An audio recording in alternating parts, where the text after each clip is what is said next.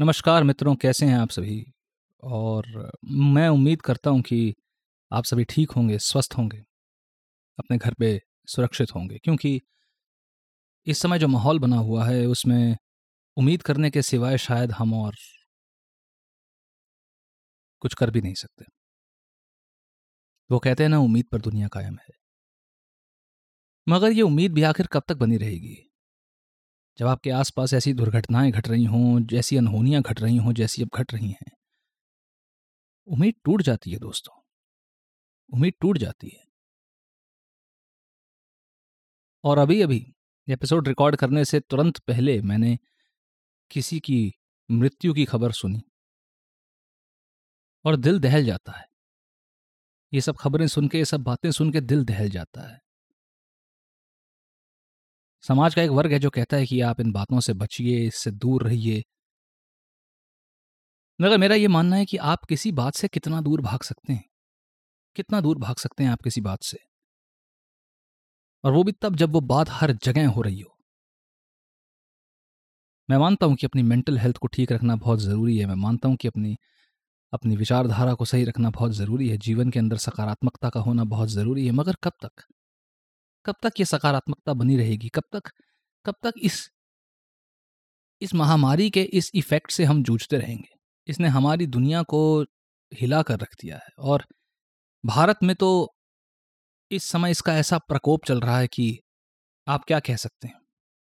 आप कुछ नहीं कह सकते, आप कुछ नहीं कर सकते। हमारी सरकारें क्या कर रही हैं? हमारे लोग क्या कर रहे हैं? हमारे डॉक्टर क्या कर रहे हैं? इस पर तो सब टिप्पणी कर देते हैं। कुछ टिप्पणी करने के लायक हैं और कुछ टिप्पणी करने के बिल्कुल भी लायक नहीं। इस मुश्किल समय में हम सबको साथ खड़े रहना होगा। और यह समय कोई आम समय नहीं है। मेरा तो यह ख्याल है कि शायद हमसे पहले आने वाली पिछली दो पीढ़ियों ने ऐसा बुरा समय नहीं देखा होगा, जो हम अब देख रहे हैं। और जो उन पीढ़ियों में से जो लोग अभी तक जीवित हैं, हमारे साथ हैं, भगवान उन सबको लंबी उम्र दे, उन्होंने भी ये समय कभी अपने ज़माने में नहीं देखा होगा। जहाँ देखो बस मौत की खबरें, बीमारी की खबरें। सकारात्मकता, ऐसे माहौल में सकारात्मक एटीट्यूड बनाए रखना बहुत मुश्किल है, मैं समझता हूँ। और ये मुश्किल सिर्फ़ मुझे नहीं, आप सभी को पेश आ रही होगी, मुझे ये भी यकीन है। क्योंकि आप जब भी थोड़ी बहुत सकारात्मकता की ओर जैसे ही बढ़ना शुरू करते हैं, वैसे ही कुछ ना कुछ ऐसी खबर आती है, जो आपके मनोबल को क्षीण कर देती है, तोड़ के रख देती है। किसी की माँ चली गई, किसी का बाप चला गया, किसी का बेटा, किसी का भाई, किसी की पत्नी, किसी की बहन। तो हर जगह कोई ना कोई, कहीं ना कहीं, किसी न किसी रूप से आहत है। हम सब आहत हैं। मुझे अच्छे से याद है, मैंने पिछली बार जब ये टॉक्स का एपिसोड किया था तो मैंने ये उम्मीद जताई थी कि अगली बार जब मैं शायद ये रिकॉर्डिंग करूँ तो भगवान करे कि केसेस कम हो। मगर ऐसा नहीं है, दोस्तों। आज चार लाख से ज़्यादा केस भारत में हमें देखने को मिले हैं। ये ये हमारे लिए बहुत ही चिंता का विषय है, बहुत ज़्यादा चिंता का। इतनी ज़्यादा चिंता का विषय है कि हम अब अपने आप को हर क्षेत्र में असमर्थ पा रहे हैं, हर क्षेत्र में। हमारा हेल्थ इंफ्रास्ट्रक्चर जो है वो वो बिल्कुल टूटने की कगार पे खड़ा हुआ है। हमारे यहाँ वैक्सीन्स की कमी हो चुकी है, हमारे यहाँ ऑक्सीजन की कमी हो चुकी है। लोगों को सड़कों पर दर दर ऑक्सीजन लेने के लिए भटकते देखता हूँ दोस्तों। मेरा मन सिहर जाता है। दुख इतना कि वो शब्दों में बयान नहीं किया जा सकता।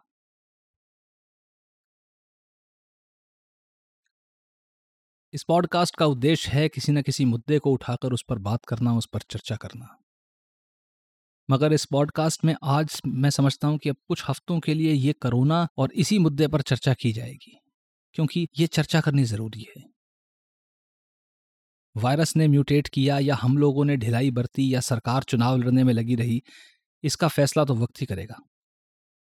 मगर इस समय जो हमारे सामने स्थिति है, वो स्थिति बहुत बुरी है, ये हम सब जानते हैं। और इस स्थिति से कैसे बाहर निकला जाए, सबसे पहले तो अगर ज़रूरी ना हो तो अपने घर से बाहर ना जाइए दोस्तों। अपने घर से बाहर ना जाइए। घर पर रहिए। मास्क लगाइए। नौबत यहाँ तक आ गई है दोस्तों की, अब तो कुछ डॉक्टर्स ये सलाह देने लगे हैं कि अगर आप बाहर से होकर के आए हैं और आपके घर पे या तो कोई मरीज़ है या आपके घर पे बुज़ुर्ग माँ बाप हैं या छोटे बच्चे हैं तो आप घर पर भी मास्क लगाइए। जितनी मेरी समझ है ये सबके लिए तो ज़रूरी नहीं है। मगर कुछ सर्टन सर्कमस्टेंसेज हैं जहाँ पर आपको इन नियमों का भी पालन करना ज़रूरी है। सोशल डिस्टेंसिंग तो हमारे यहाँ वैसे ही एक मज़ाक बन के रह चुका है। ये केवल एक शब्द मात्र है। इसका इसका कोई ना कोई पालन करता है, ना कोई इसकी पूर्ति करता है। कोई कोई ध्यान नहीं देता सोशल डिस्टेंसिंग पर। ये सोशल डिस्टेंसिंग क्या है? ये एक मज़ाक है। और ये बात मैं पहले भी अपने वक्तव्यों में रख चुका हूँ, अपने पॉडकास्ट में भी कह चुका हूँ और दूसरे लोगों की पॉडकास्ट पर भी जब गया हूँ तो वहाँ पर भी मैं कह चुका हूँ ये बात कि हमारे यहाँ सोशल डिस्टेंसिंग को मज़ाक समझा जाता है। हमारा केयर फ्री एटीट्यूड हमारा केयरलेस एटीट्यूड ये आज इसी के कारण हम इससे भुगत रहे हैं। कुछ लोग हैं जो कहेंगे कि तुम कुछ नहीं जानते, मूर्ख हो तुम। वायरस ने म्यूटेट किया, इसलिए वायरस फैला। वायरस कितनी भी म्यूटेशन कर ले दोस्तों, लेकिन वायरस को फैलने से रोकने के लिए कुछ नियम हैं। अगर आप उन नियमों का पालन करेंगे तो वो नियम कारगर हैं, इफ़ेक्टिव हैं, प्रॉपर उनका पालन करना ज़रूरी है। क्या आप लोगों ने वो किया? क्या हम लोगों ने वो किया? नहीं। अब सकारात्मकता की बात करने वाले तब कहाँ थे? जब बेवजह वो घर से बाहर जा रहे थे। या अब कहाँ हैं? जो अब भी बेवजह घर से बाहर निकल रहे हैं। लॉकडाउन लगने के बाद भी कुछ लोग बेवजह घर से बाहर निकलते हैं। ज़बरदस्ती अफवाहें फैलाते हैं, अफवाहों को सुनते हैं और परेशान होते हैं। सोशल मीडिया का बहुत अहम रोल है। इस दुनिया के अंदर सोशल मीडिया की बहुत धाक है, बहुत छाप है। मगर कहीं ना कहीं ये सोशल मीडिया अब हमें नुकसान पहुँचाने लगा है। अब हमें इसकी फैलाई हुई जो फेक न्यूज़ है, उससे हमें बहुत नुकसान पहुँचने लगा है। बहुत आहत होने लगे हैं। लोगों के मानसिक संतुलन हिलने लगे हैं दोस्तों। क्योंकि कोई कोई खबर सुना देता है, कोई कोई खबर सुना देता है, कोई कोई खबर सुना देता है। उनमें से कौन सी खबर वेरीफाइड है कौन सी खबर नहीं है, ये किसी को भी नहीं पता। अगर दोष गिनाने जाएँगे दोस्तों तो हज़ारों, लाखों, करोड़ों दोष निकल कर सामने आ सकते हैं। मगर ये वक्त दोष गिनाने का नहीं है।